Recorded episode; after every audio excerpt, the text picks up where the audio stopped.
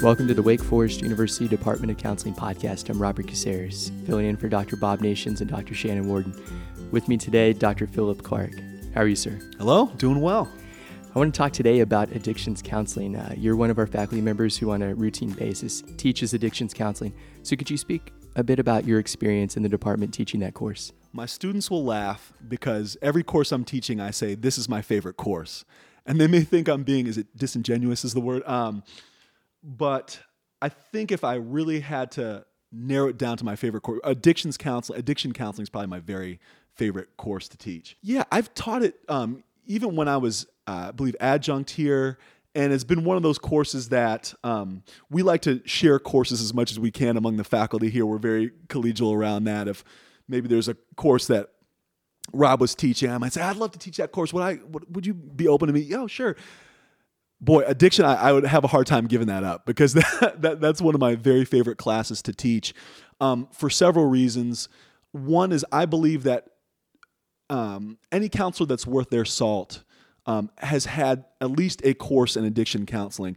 Because if you learn addiction counseling skills, those to me are generalizable to just being an effective counselor, period. So I, I often tell my students even if this is not your population of interest, uh, folks with substance use disorders, um, these skills will benefit you regardless of the work that you plan to do. And part B to that is um, you have no choice if you're going to be a counselor but to be an addictions counselor in that way. You you have the choice of whether or not to be an addiction specialist, but addictions will find you as a counselor um, in some way, shape, or form. So you might say, "Well, I don't want to do addictions. I want to do couples work."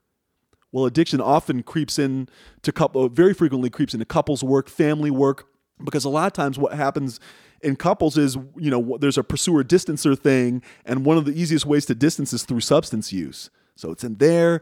Um, you might not be working with a client with a substance use disorder directly, but there's a decent chance that they have a family member or loved one or partner or spouse who's struggling with substance use issues. And they're struggling with, well, how do I help this person? Um, my husband or uh, has been in and out of treatment, or um, I believe that uh, my friend is struggling with a cocaine issue and I don't know how to help him or her. What do I do? And then that becomes a lot of the thrust of your counseling. And so you realize, boy, I'm, I'm, I'm not an addiction specialist, but this topic is entering the room quite frequently. And so um, I try to get a lot of buy in from my students. I, I you know, I don't want to be salesy, but I want to be factual. Um, it's just information that you have to know. And again, when I was in the student seat as a master's student, I wasn't I wasn't disinterested in addictions counseling, um, but I wasn't necessarily interested. So I, I can kind of relate when students say, "I'm not super into this." Um, you know, I, I can relate, um, but I kind of had a I don't know if a planned happenstance, but I kind of stumbled into my passion and curiosity around addictions work. So I hope that many of my students, and, and one of the things I'm most proud of is when sometimes our graduates will come knock on our door, send an email, and those are the faculty. As faculty, we love that. That makes our day when we hear students successful. When students come to us and they're struggling, we we love to be helpful in a way. And I've had numerous students um, that now work that probably had no plans to do addictions work and now that's their primary work as a counselor as they're working in an addictions treatment center. They're doing co-occurring disorders work which are clients who have substance use disorder and a mental health issue.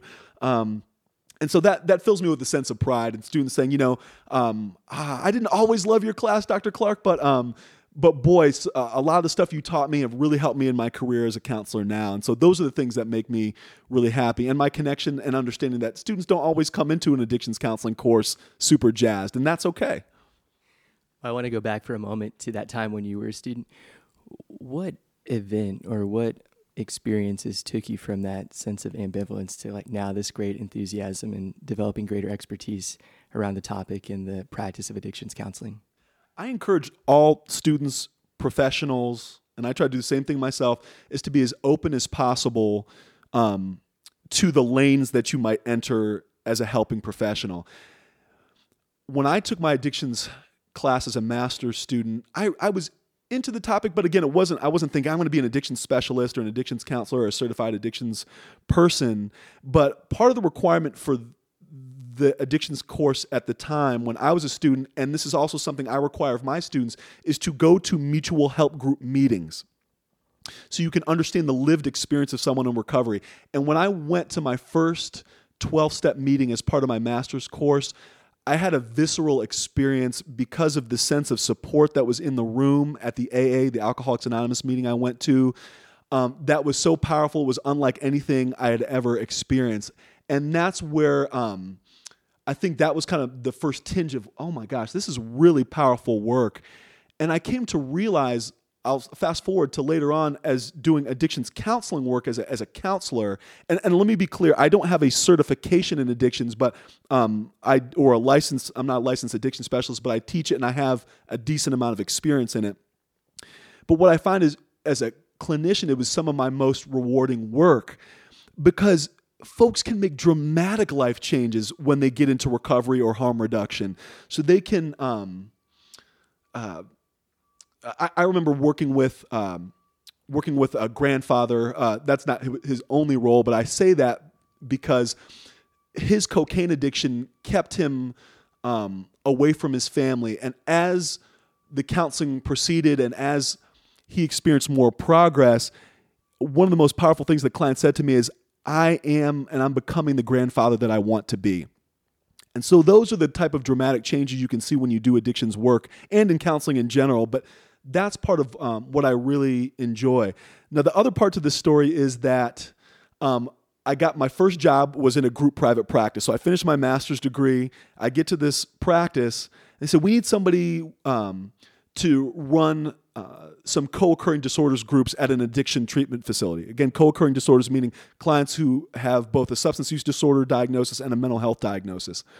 Um, and I I just shrugged and said sure because I was the new guy and I wanted to uh, to be helpful. I wanted to keep my job, um, and so I did it just because I felt like I had to.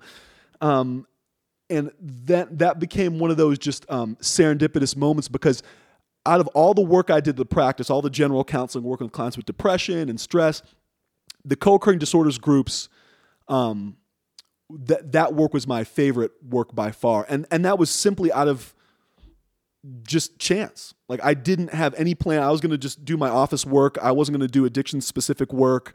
And then it turns out that the addictions work was the most meaningful work that I had ever done. And so to me, I, the lesson for me was just always to kind of keep that openness and curiosity. Many of you may come into the counseling field and I, I just want to be just this or just, and, and that's perfectly fine. That might be your path. But I would encourage you to just remain open to experiences. And if somebody says, "Yeah, I need you to," um, uh, you know, work with clients in an area that you hadn't considered, be open to it. Um, uh, it might end up being your area of greatest passion, your area of greatest expertise, and that's what happened for me. That uh, very much tracks with my own personal experience. I know that when I was in my master's program, I was like, you know, I'm going to be a marriage and family therapist. And at the time, I was uh, a high school teacher, and then uh, my principal came to me and said, like, oh, you know, would you consider being our school counselor next year or one of our school counselors? And I had never wanted to be a school counselor, but someone said to me, oh, that's the fastest way to get your hours toward licensure. And I was like, oh, sure, I, I guess I'll do that for two years. And it was the greatest job. And I thought, okay, I'm going to parlay this into being a family therapist. I'll get some good experiences with adolescents and families. And it was just like the openness to whatever that really showed me, like, oh, school counseling, like, what a phenomenal, enjoyable you know, like really engaging like outlet or like, you know, aspect of our profession. And then just that openness led me to be like, oh, well, I don't know if I want to be a full time family therapist anymore. I want to be like a full time counselor educator. So I, I just want to echo what you said. Just that openness of the mindset, you know, like anything could be possible. I'm pursuing the helping professions, but that may look very differently when I get out of the program from when I started. Absolutely. And that's what, when students start our program, you know, they'll say, okay, I think, do, I think this is what I want to do. And, and you can tell there's this internal pressure of, um, I think I want to do school counseling, but I'm not sure. It's like, well, start start taking some courses here, and then you can you can determine. Or uh, I think I want to do clinical mental health, and then they realize the impact they can have as a school counselor, and that seems like and that's a better fit. And so um, there's some leeway as at least when you start our program that you don't necessarily have to know exactly. Um, uh, you know, and I, I think there's always this feeling like you have to give off the perception of uh, like you seem more expert or more knowledgeable or informed if you're like this is exactly what i want to do is no i think in our program when we hear i'm not sure exactly the population you know I, I love hearing that so going back to your addictions course what do you hope that your students will take away by the time they've completed that course? Because it's more like a survey. You said, you know, you're not licensed, you have expertise, and yet you don't necessarily have certifications uh, in that approach. When your students leave your course having just kind of scratched the surface of addictions counseling, like what do you hope their main takeaways are? And I, I believe this is of the utmost importance. What you don't know, you don't know. And so, bef- up until a, a, student has taken an addictions course, you get trained a lot around the psychological model, viewing the mental health only as the key piece to what's going on the, the depression, the stress, the anxiety. And what I've noticed tends to happen, and this happened for me too as a student, is as you notice with your clients, if they mention substance use or something like that, because it's not your area of comfort, or because you have some countertransference of I feel like it would be intrusive to ask this person about their drinking or marijuana use or cocaine use, then we just shy away from it altogether. And that's really a disservice to the client.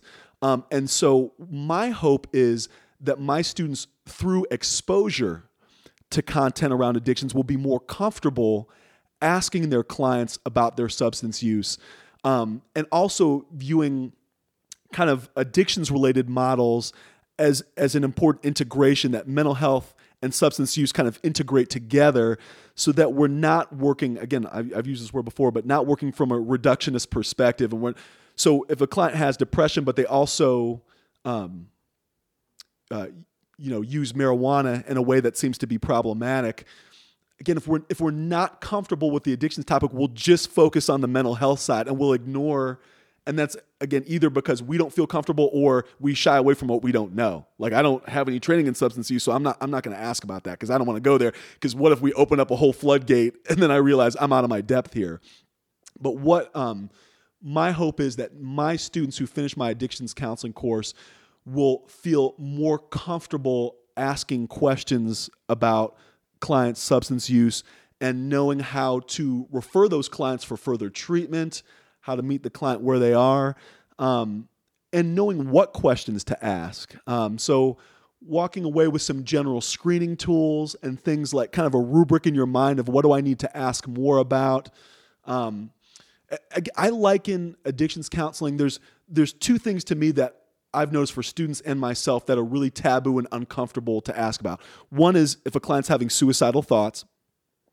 And the other, and I think students are even more uncomfortable, is, is asking clients about their substance use. Um, and I think that could be for a lot of different reasons, and those reasons can be different for each counseling student or each counseling professional. And so, in when we're training students around doing a suicide assessment, we call it naming the taboo. Um, feeling comfortable asking the client, "Have you had thoughts about killing yourself?" And knowing that that's not going to um, harm the client that in fact that's doing good that's beneficent you know because we need to find out what the client's experiencing so we can connect with them and help them. It's the same thing for addictions. It, it feels like a taboo sometimes for counseling students to say how um, you mentioned you were drinking. How often is that? You know it's like we don't even want to ask. But feeling comfortable saying yeah you mentioned you drink from time to time. Could you tell me about how often that is can you tell me about how many drinks and how, how, how many ounces that? Can you tell me, you know, and not asking these questions back to back, but over time, um, have you ever had any consequences related to your drinking, any DUIs, things like that? Client says they had a DUI. Could you tell me what the circumstances of that were? Again, without the class, the tendency is to say, "Oh, you had a DUI. Okay, let me move on." So tell me other things about your history, and we just move forward. Um, but being comfortable kind of sitting in that pocket and asking, well, you, you, did mention you had the DUI three years ago. Could you tell me more about the circumstance? Because that's where the detailed and important information is of, yeah, I crashed my car into a tree and I was in the hospital and blah, blah, blah. But if we don't ask those questions, we'd never know. It's just like going to a physician. Sometimes if the doctor doesn't ask about certain aspects of, um, you know, uh, you know, pain, we're never going to reveal that. Like, oh, I got a pain in my elbow, but uh, that scares me what that could be. So if she doesn't ask, um, what that's about, I'm probably not going to say anything. Um, so, but if a, tr- a, physician is trained to say any other pain, pain in your arm or things, then I'm more likely to say, yeah, I do have that pain. And so again, it's an ethical issue. If you don't ask about a client's substance use, a lot of times it's not that they're being manipulative; they're just not going to tell you because you didn't ask. And so if my clients can walk away with nothing other than I feel more comfortable inquiring about substance use, asking follow-up questions and not just you know, not just like saying I'm going to pretend I didn't hear that and move on, then I feel I've won, you know, and so to speak as the um, I guess as the instructor of that course. Well, clearly, our students are very privileged to get to take that course from you and the, the other, you know, enthusiastic and uh, talented faculty here who may teach it from time to time. But I think about too those who might be listening who are out in the field who maybe, as part of their program, didn't take a course in addictions counseling. What would be your word of encouragement or your recommendations for those individuals who might, you know, at this phase of their career feel, like you said, that initial discomfort or, you know, I don't want to go there or I'd rather not? You know, what resources are available to those counselors or, you know, what mindset should they begin to kind of process as a way of being open to the possibility and really the necessity of doing addictions counseling? Yeah. I think one of the things that can increase our self efficacy around addictions work, if you haven't had training, is knowing what the resources are in the community so that you can know that even if you don't have the training, you know some referral options for folks who do do this work or have more experience.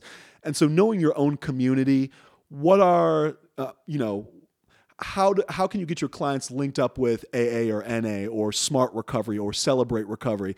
What are the treatment programs? Um, uh, in my community. Um, which ones have pro bono options for clients who um, are having financial struggles? Which are the most comprehensive and best programs? How do I evaluate if a program's a good one or a not so good one? The other thing is, in this day and age, there's wonderful webinars. Um, there's things like that. So organizations like um, IACC, International Association for Addiction and Offender Counselors, for example, does uh, a lot of different webinars. Um, probably American Counseling Association. And so there's great ways that from your own couch you can learn a little bit more. Um, so kind of kind of doing so that way, going to going to conferences.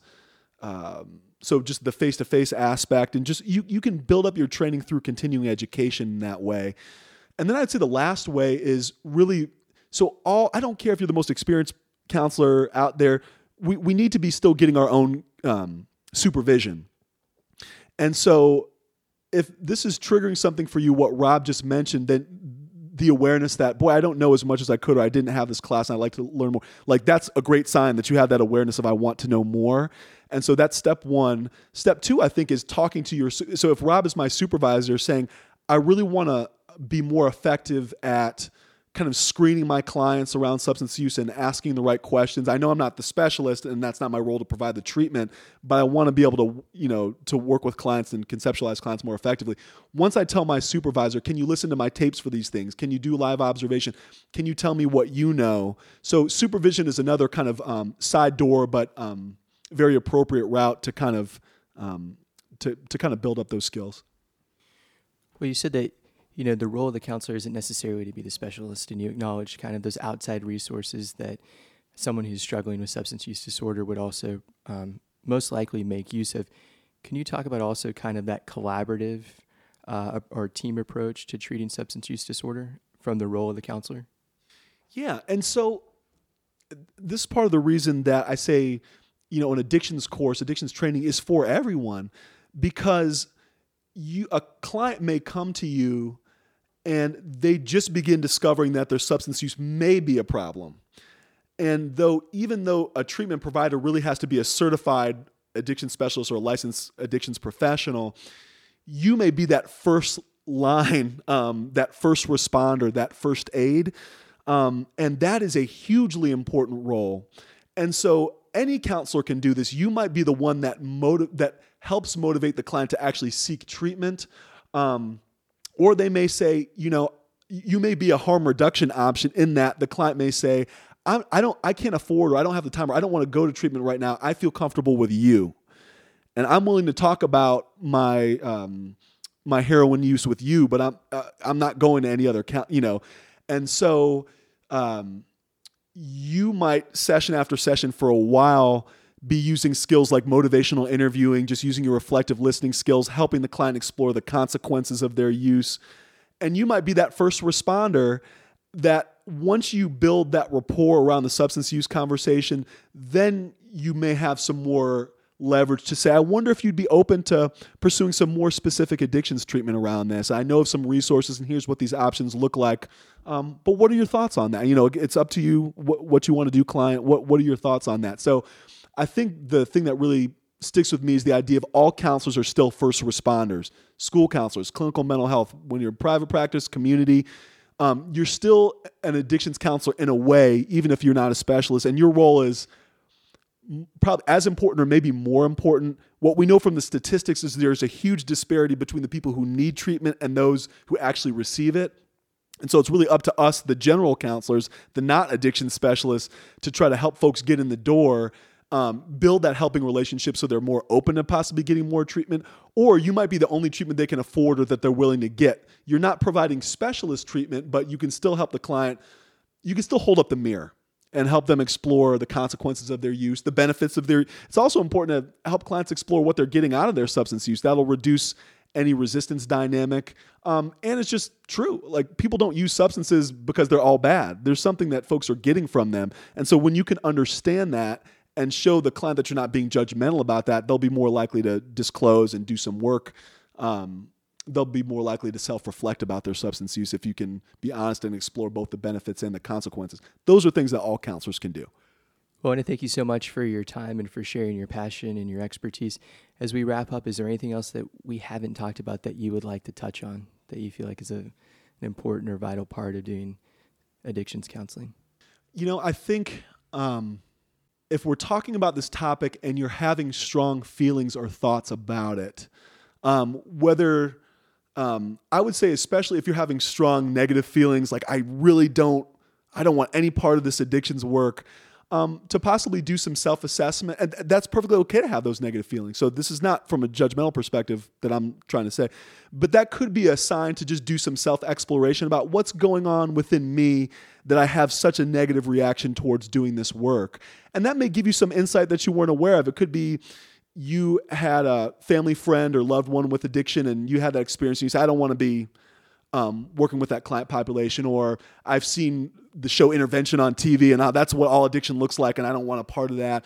Um, you may have some insight into what your myths or biases are, or your own real experiences um, with addiction. And um, a lot of counselors, the other thing I want to honor is that a lot of um, counselors, uh, you out there, or uh, those of us who are clinicians, are in recovery our, ourselves um, related to substance use disorders or process addictions. And so um, that may factor in. So there's many. Um, you can be an effective addictions counselor whether in your whether you're in recovery yourself or not. So sometimes counseling students will think, well, I'm not in recovery myself, and so um, I don't have any business doing that work. That's not true at all. There's no literature to show that folks in recovery are more effective or that folks who are not in recovery are more effective. So if you have a strong negative reaction to the idea of doing providing some level of addictions counseling, maybe do some um, self exploration around what what um, what that might be about, and there may be some insights that come from that.